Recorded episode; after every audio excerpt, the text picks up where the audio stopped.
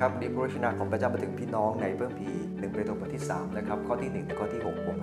ให้หัวข้อวันนี้ว่าภรรยาที่น่ารักนะครับ ผมอยากจะอ่านจากพระคัมภีร์1971 นะครับได้กล่าวไว้ว่า ฝ่ายท่านทั้งหลายที่เป็นภรรยาก็เช่นกัน จงเชื่อฟังสามีของท่าน เพราะว่าแม้สามีบางคนไม่เชื่อฟังพระวจนะของพระเจ้า แต่ความประพฤติของภรรยาก็จะอจูงใจเขาโดยไม่ต้องพูด แม้แต่คำเดียว คือเมื่อเขาได้เห็นการประพฤติที่นอบน้อมและดีงามของท่านทั้งหลายผู้เป็นภรรยา การประดับกายของท่านนั้นอย่าให้เป็นเพียงการประดับกายภายนอก ด้วยการถักผม ประดับด้วยเครื่องทองคำและนุ่งห่มเสื้อผ้าสวยงาม แต่จงเป็นการการประดับภายในจิตใจ คือแต่งด้วยเครื่องประดับซึ่งไม่รู้เสื่อมสลาย คือด้วยจิตใจที่สงบและสุภาพ ซึ่งเป็นสิ่งประเสริฐในสายพระเนตรของพระเจ้า บรรดา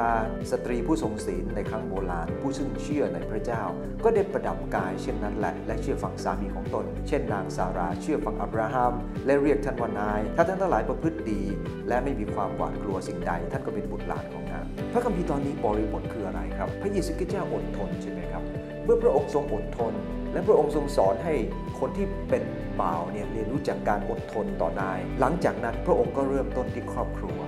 แน่นอนครับว่าต่อให้สังคมนั้น ภายนอกอดทนขนาดไหน แต่ถ้าในบ้านไม่อดทนกันก็อันตราย และการอดทนต่อกันนั้น พระคัมภีร์ใช้คำว่า ฝ่ายท่านทั้งหลายที่เป็นภรรยาก็เช่นกัน เช่นใครครับ อย่างที่บอกแล้วกล่าวไปตอนต้น บริบทคือพระเยซูคริสต์อดทนเช่นพระเยซูคริสต์โดยการทำยังไงครับ ผมให้สอเสือ 4 ตัวครับ อันที่ 1 คือสดับฟัง ในข้อที่ 1 ข้อที่ 5 ข้อที่ 6 ใช้คำว่าเชื่อฟังถึงสามครั้งเพราะอะไรครับเพราะการเชื่อฟังเป็นพื้นฐานของการติดตามพระเจ้า เราเป็นเหมือนเจ้าสาวของพระคริสต์เราต้องเชื่อฟังและเมื่อสามี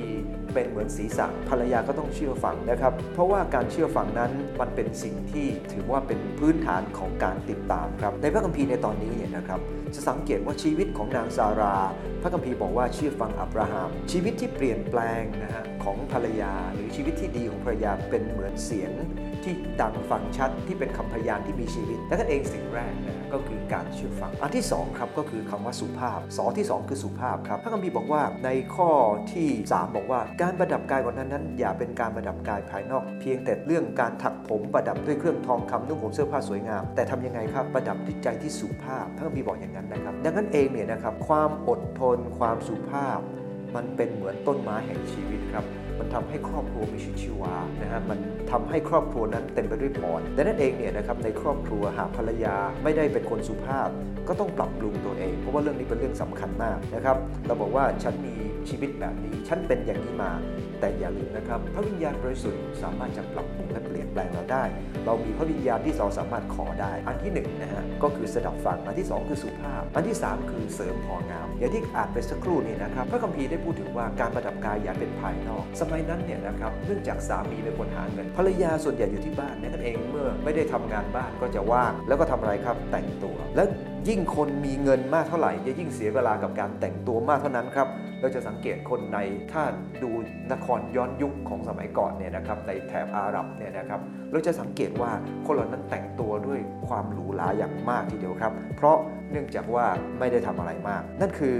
สิ่งที่พระคัมภีร์บอกเราเสริมได้ครับแต่อย่าทำมากเกินไปสุดท้ายนะครับก็คือสงบ พระคัมภีร์ได้บอกว่าพระยาต้องการจิตใจที่สงบและสุภาพ ข้อที่ 4 บอกว่าสงบและสุภาพไม่ใช่แค่สุภาพนะครับคำว่าสงบเนี่ยมันทำให้เราเข้าใจว่ามันไม่ใช่เพียงแต่คำว่าสุภาพหมายถึงเรียนรู้ที่จะนิ่งในบางครั้งไม่ใช่ สามีว่า 3 ตอบ 20เนี่ยนะครับคงไม่ได้ พระเจ้าต้องการให้ความสงบ เพราะอะไรครับ เพราะความสงบเนี่ยเป็นผลพระวิญญาณ ซึ่งแน่นอนว่ามันเป็นสิ่งที่ซ่อนเล่นอยู่ภายใน เป็นผลที่เหมือนพระคัมภีร์บอกว่าเป็นเครื่องประดับที่ไม่รู้เสื่อมสลาย มันเกิดจากภายในเป็นการประดับจากภายในและเองขอพระเจ้าช่วยเหลือเราครับ วันนี้ภรรยาที่น่ารัก4 2นะครับสดับฟังสุภาพ เสริมพองามและสงบขอผู้หญิงทุกท่านเป็นเช่นนั้นครับ เช่นเดียวกัน ผู้ชายทุกท่านก็เป็นเจ้าสาวของพระคริสต์ที่มีลักษณะเช่นนี้เช่นเดียวกันครับ